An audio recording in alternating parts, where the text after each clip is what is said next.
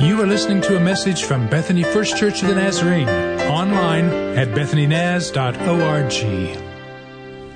You know, last Sunday, um, I finished my sermon with a story. Do you remember how I finished my sermon last Sunday? Do you have any idea what I preached about last Sunday?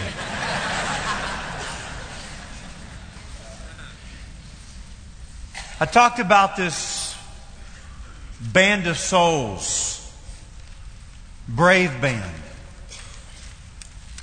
who were known as one way missionaries a hundred years ago. And what earthly possessions they took with them to the mission field, they packed in coffins. They bought one way tickets and they said goodbye to everybody they knew and loved. They had died to themselves. Their coffins were packed. So, is that what Jesus requires of us? Is, is that what Jesus expects of us as we, as we make a commitment to follow Him? Dietrich Bonhoeffer, in his Cost of Discipleship, says when Christ calls a man, he bids him to come and die. Bonhoeffer says when Christ calls a man, he bids him to come and die. And so I open the Bible and I read Jesus' words. And here's what I hear Jesus saying If you want to follow me, if you want to be my disciple, then I must become what is most important in your life. I must become even more important than your own life. If, if you want to follow me, if you want to be my disciple, then I have to be what is most important in your life. In fact, I have to be more important than your own life. That's what I read. And, and then, and then I, I cannot read those words without, without feeling that Jesus is asking me, okay, Rick, are you all in? And so let me, let me take you to the Gospel of Luke, chapter 14, verse 25, and let me take you to some of those words, okay? Luke chapter 14, verse 25. I think I would understand this morning if somebody would say, um, really, the whole Bible, and, and this is what you're choosing to talk to us about today, don't you have anything that's lighter? Uh, don't you have a joke you could tell us, or maybe a good story that we could hear? Um, I think there's a time for everything. Um, it's not, it's not because the review went well, now I'm going to really start preaching hard, okay? That's not my, my intention at all. But I do feel very drawn to this passage and feel very strongly that we should talk about this today. And so I believe that God is going to speak to somebody, and I believe that you're going to find that real life and real freedom is found here, not somewhere else. And so let me, let me share the Word of God with you this morning from Luke chapter 14, beginning with verse 25. So, Luke says at this point of Jesus' ministry, something is transpiring, and what is transpiring is that large crowds are beginning to follow Jesus. And so large crowds were traveling with Jesus. And so turning to them, here's what he said If anyone comes to me and does not hate his father and mother and wife and children and brothers and sisters, yes, even their own life, such a person cannot be my disciple. If anyone comes to me and does not hate his father and mother and wife and children and brothers and sisters, yes, even their own life, such a person cannot be my disciple. And whoever does not carry their cross and follow me cannot be my disciple. And so the discourse that Jesus is using is common in Hebrew. Um, discourse. Uh, you start with a preposition, and then you illustrate the preposition, and then you close again with a preposition. So the preposition we have heard. If you're not willing to take up your cross and follow me, you can't be my disciple. Now here's the illustration. Here's the, here's the illustration. Suppose one of you wants to build a tower. And so won't you first sit down and estimate the cost to see if you have enough money to complete it? For if you lay the foundation and are not able to finish it, everyone who sees it will ridicule you, saying, This person began to build and wasn't able to finish. So here's another illustration. Or suppose a king is about to go to war against another king, so won't he first sit down and consider whether he is able with 10,000 men to oppose the one coming against him with 20,000? If he is not able, he will send a delegation while the other is still a long way off and will ask for terms of peace. In the same way, and here's the repeating of the preposition, in the same way, those of you who do not give up everything you have, those of you who do not give up everything you have, cannot be my disciples. What do you do with all of that? I, re- I remember a guy coming to make an appointment with me. And he said, Since you're my pastor, I think you're who I should talk to about what I'm feeling. He says to me, I've been, I've been giving to the church for a couple of years now. I've been volunteering like you guys ask us to do, so I've been showing up and helping out said, I don't know that you know it, but there's some Saturdays I've been here as many as four hours working with sports and stuff. And he said, beyond that, I've been trying to clean it up morally. I've been living a better life than I've been living to this point ever. But he said, in light of all of that, I've got some problems that I'm trying to get through. And between you and me, I think if I'm giving it to church and volunteering at the church and trying to kind of clean things up morally, I would think that he should be taking care of me. In other words, it's a mentality if I scratch the back of God, don't you think God should scratch my back in return? So, shouldn't there be like some kind of positive things coming if I'm doing all of these things? What he's really saying is, I would like to focus on the benefits of following Jesus. And I thought that if I made up my mind I was going to follow Jesus, that life should get easier. And so why don't we talk about that for just a minute? Because I do acknowledge that there are people who make a choice to live their lives in sin, and they also suffer the consequences of sin. That people who are living to honor Jesus do not suffer. And so probably every week of my life. I will sit down with somebody who will talk to me about the consequences of sin that they are suffering.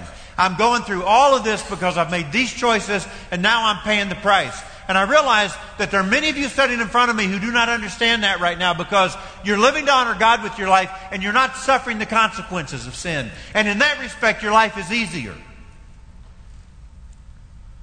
But Jesus never said, if you follow me, your life is going to be easy. Never. He never said, if you follow me, I'm going to make it easy. You know what he says? If you want to follow me, if you want to be my disciple, then you must pick up your cross. It might cost you your life. See, I don't, I don't completely get it because when I start reading the story, I read that large crowds are following Jesus. And hey, I'm a pastor of a church. Large crowds are always a positive thing. I think what we are naturally prone to do if large crowds come, we begin to say, how can we keep the large crowds coming? Not so with Jesus. Because it seems to me what Jesus is saying to the large crowd is, should all of you be here?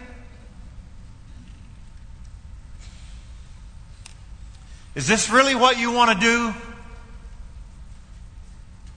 Have you really considered this? Do you really want to follow me? You may never see your family again. How does that set? Are you ready to die with me? Do you still want to follow me?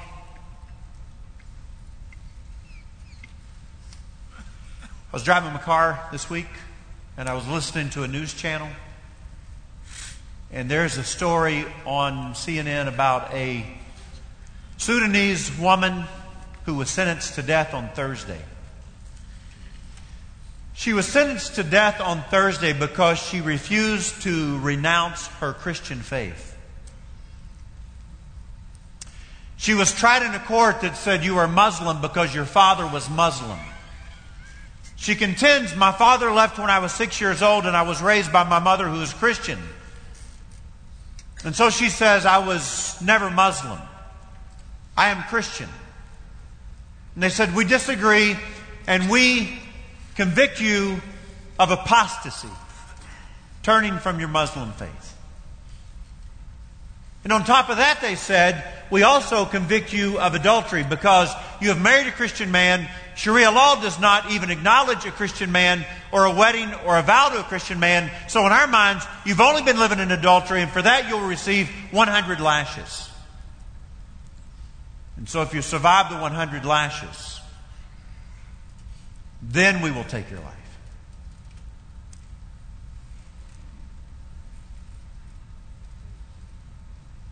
27 years old. All you got to do, listen to me, look at me in the eye. all you got to do is say he is not what is most important in your life. That's all you got to say. They will let you live. You can go back home to your baby and your husband and you can just go back to life. All you've got to say is he is not the most important thing in my life. That is all you've got to say and they will let you live. And you'll have to Thursday to say it, and Thursday comes and goes, and she says, I will not say it. Do you know who filed the complaint? Her brother. And so Jesus says, if you don't hate your father and mother and wife and children and brother and sister and even your own life, you cannot be my disciple. So, what, is, what does that mean? Does that mean that Jesus is saying he wants us to hate our relatives? Am I supposed to start hating Annette and start hating Morgan and start hating my mom and my dad and my brother Terry and my sisters Linda and Darla? Is that what Jesus is saying? If that's what Jesus was saying, it certainly would not be in harmony with everything else that Jesus said. What do we do with this vivid Eastern language? What do you do with this? What do you do with this vivid Eastern language, more vivid than our minds can imagine? What do you do with this? What is Jesus saying to us? And it is very clear that Jesus is saying there is no relationship in your life that can com- come before your relationship with me. There is no love in your life that can begin co- to compare to your deep love for me. We are on a whole other level. We are in a whole other category. Our relationship is different from any other relationship in your life. It doesn't surprise me that Jesus throws in your own life in that sentence. Because he knows there is someone that we are tempted to love more than we love our mother and our father. There is someone that we are tempted to love more than we love our wives and our children. There is someone that we are tempted to love more than we love our brothers and sisters, and that someone is me. Sometimes you grin when I say, I'm nuts about me, but I am. I'm always looking out for me. I'm always taking care of me. I'm always thinking of nice things I can do for me.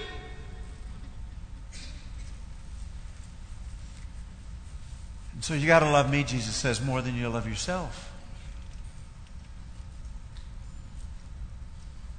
Sometimes when I read this, and I think about Jesus, I just kind of have this thing going on in my head where I'm like, is he trying to talk people out of following him?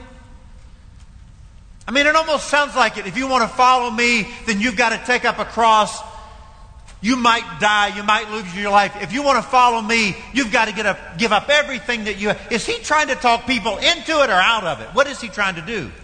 Is he that bad at recruiting? You know? Does he not get it? That if you want people to follow, there's got to be a better way to go about it than this? When I was, when I was moving here two years ago, I remember God used a, a guy whose name is David Platt in helping me just work through and praying about, you know, coming here. And I remember, I remember one of the things that I read in David Platt's book called Radical, and he talked about this is what God does. He puts us in situations where we are completely inadequate. Because I was feeling and continue to feel inadequate to lead you as a church. And then, and then he does his work through us and he gets all the glory. You know. I remember that being transformational in my prayer about coming here. I just said, I am not adequate to pastor this church. But he will work through me and he gets all the glory. But he tells a story about traveling across the country to attend a seminary when he was very young. And he says, I really went there to sit under a certain professor. And I was only there a few weeks when that professor says to me, Would you like to go with me to a speaking engagement that I have to do? Well, I'd love to go with you, he said. So he goes with this mentor, this professor, to the speaking engagement. He says, when the professor stands up to preach at this large gathering, he says, My objective tonight is to try to talk you out of following Jesus. And Platt said, I thought, I can't believe he just said that. My objective tonight is I am going to attempt to talk you out of following Jesus. I'm going to tell you what you're in for if you go through with this. I'm going to tell you what this is going to cost you. And he said he preaches this great sermon, and then at the end he says, Okay, everybody who still wants to follow Jesus, I want you to come here. Come down around the front. And he says, People just get up and they come down. And Platt says, I'm thinking, okay, I get this now. What you do is you tell them you're trying to talk them out of it, and then they all come, you know, to follow Jesus. So he says, a few weeks later, I go to speak at this youth event. And I get up, and the first words out of my mouth, I have come here tonight to talk you out of following Jesus. He said, I could tell the people who organized the event were feeling a little restless with my statement. And I'm thinking to myself, it's okay, I got this. I've seen this done before. I've already been to seminary for a few weeks. And he said, I preached this sermon, and then I say, okay, everybody who wants to follow Jesus, come down and stand here. And he says, apparently, I was a little more successful than my mentor at talking people out of following Jesus because nobody came down. It almost seems to me, it almost seems to me that Jesus is trying to talk us out of this. Or is he just trying to trying to help us count the cost? Is he just challenging us to say, are you really good for this? Are you all in? Do you understand? If you want to be my disciple, if you want to follow me, then I have to become what is most important in your life. Can you do that? Are you wired for that? Can you handle that? Because the very next line is, you must take up your cross. You know what the cross represents? It's complete submission to the will of the Father. It's Jesus in the garden saying, Not my will, but your will be done. It's complete submission to what God wants in my life. That's what it means to take up the cross. It is complete submission, even if it costs me my life.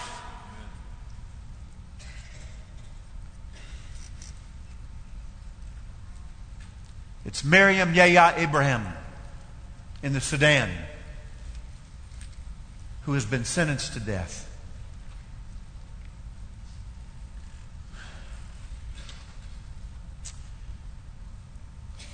We um, came to you in October and we started talking about um, the Floyd Center. And I shared with you how excited I was about this after school program that you've been a part of long before I came here.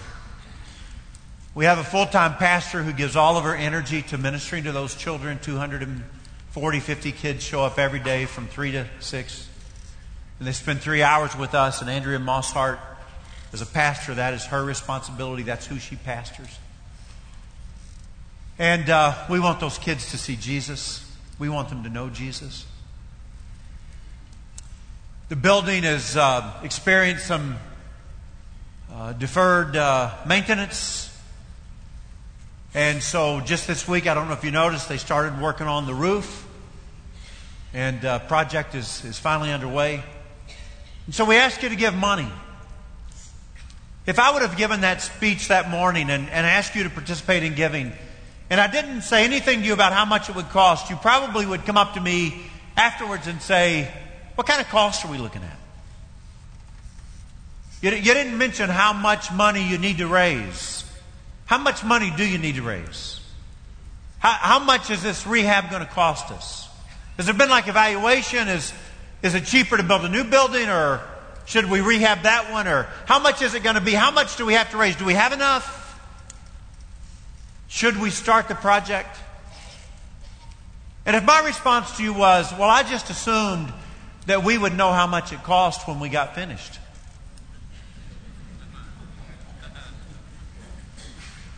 You, your response, probably in a gentle and loving way, would have been, What are you, nuts? How do you even know if you should start it? And how do you control the pricing? And so it's the exact story that Jesus tells in illustrating the proposition.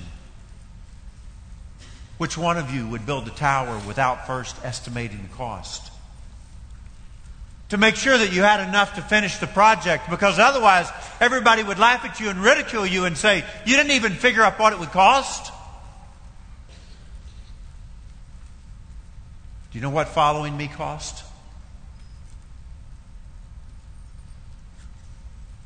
Unless you give up everything you have, you cannot be my disciple.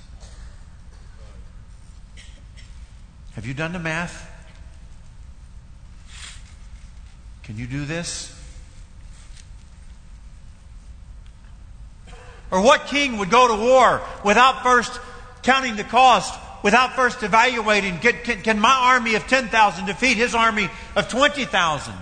Can you imagine soldiers retreating in battle? Why are you running back? What are you doing? Because they're shooting stuff at us. Didn't you do the evaluation and know they were going to shoot stuff at you? Didn't you determine whether or not you thought you could win the war before you started?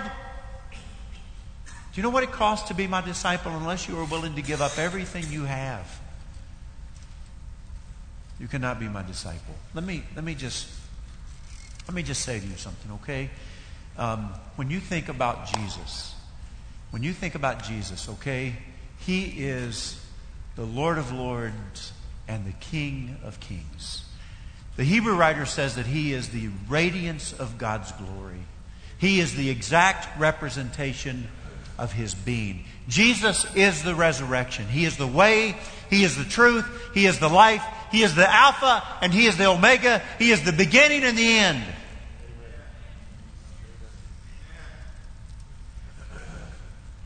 And, and I say this in a lot of love, okay? But we have reduced Him to a poor little Savior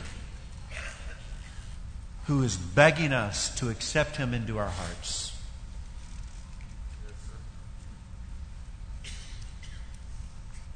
And He doesn't need our acceptance. We need Him every second of our lives. And so, what we have done is we have watered discipleship way down. And we have tried to mold Jesus into someone who is very palatable to us. Someone that fits into our lifestyle.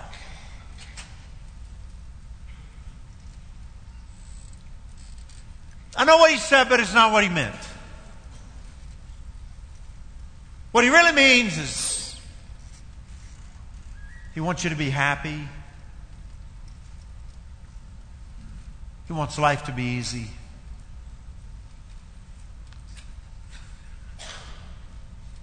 He's okay with nominal commitment. And that's not the truth. The truth is, he is the guy with the cross on his back, and he turns to you and he says, if you want to follow me, you'll have to pick up one of these two.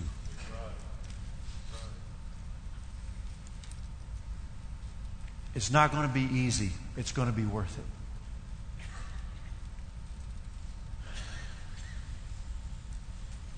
So, what do you say to all of that?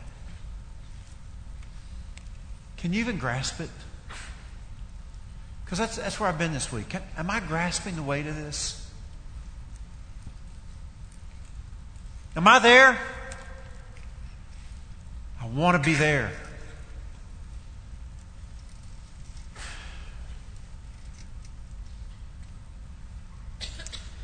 Here's what Jesus says to all of it. You ready? Jesus says, Salt is good. That's the very next verse. In response to all of that, Jesus says next, Salt is good. I think salt is good too. I can't decide if I like popcorn or if I like salt. I don't think I've ever eaten popcorn without salt. And I think the reason I keep reaching my hand back into the bag is because I want more salt instead of popcorn. I think it's the same with pretzels.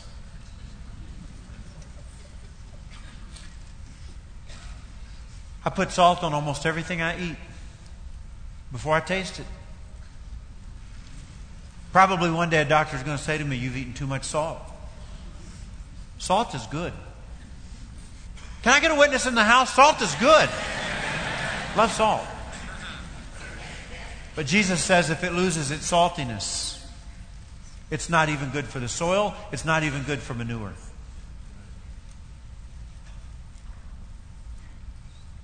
The essential quality of salt is saltiness. So, what is he saying? What is the essential quality of a Christian? What is it?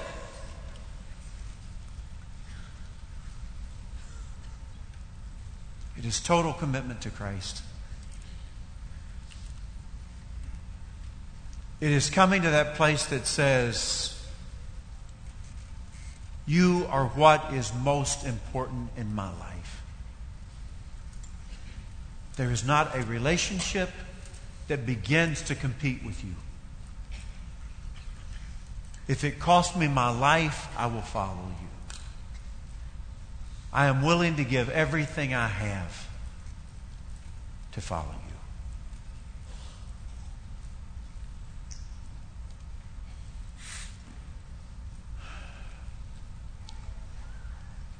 Are we going to sing I Have Decided? You want to come on up?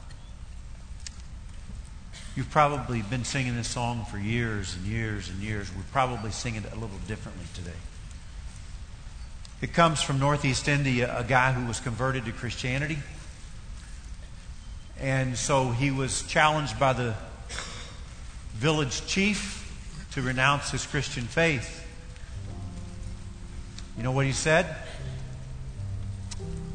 I have decided to follow Jesus. That was his response. They killed his wife. And while he was being executed, he sung the words, The cross before me, the world behind me. And the chief became a follower of Jesus and many in the village because of his witness as martyr. And then a few years later, somebody puts those words to music, and we have this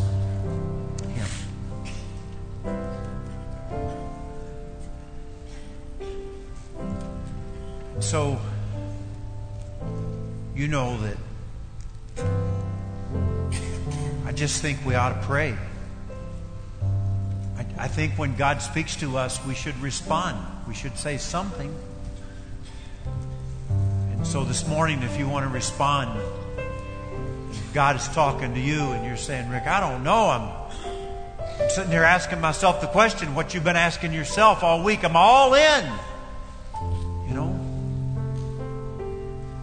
Want to get on my knees and I just want to talk to the Father about it for a while.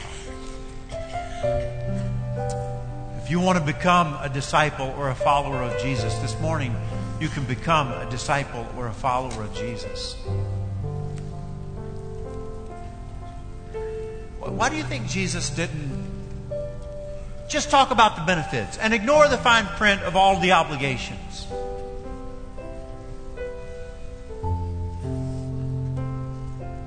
Because He's Jesus and He's truth. And He knows that where we find freedom and life is here, not taking an easy road. This morning, if you want to be prayed for for healing, there will be a pastor here and there will be a pastor there. And they would be glad to anoint you with oil and pray for you. For any reason that you want to come and pray, you're welcome to do that today. Let's stand, okay? And let's sing this great commitment together. Have decided. called you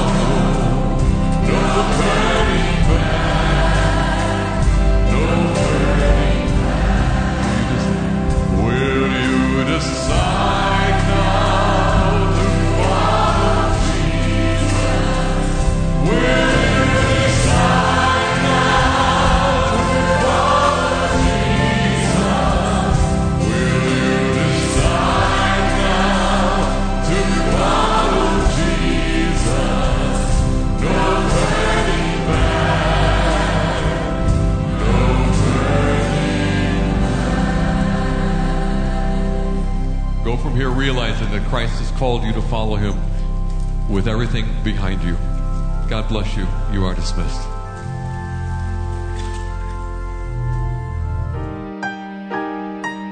You have been listening to a message from Bethany First Church of the Nazarene. Visit us online at bethanynaz.org.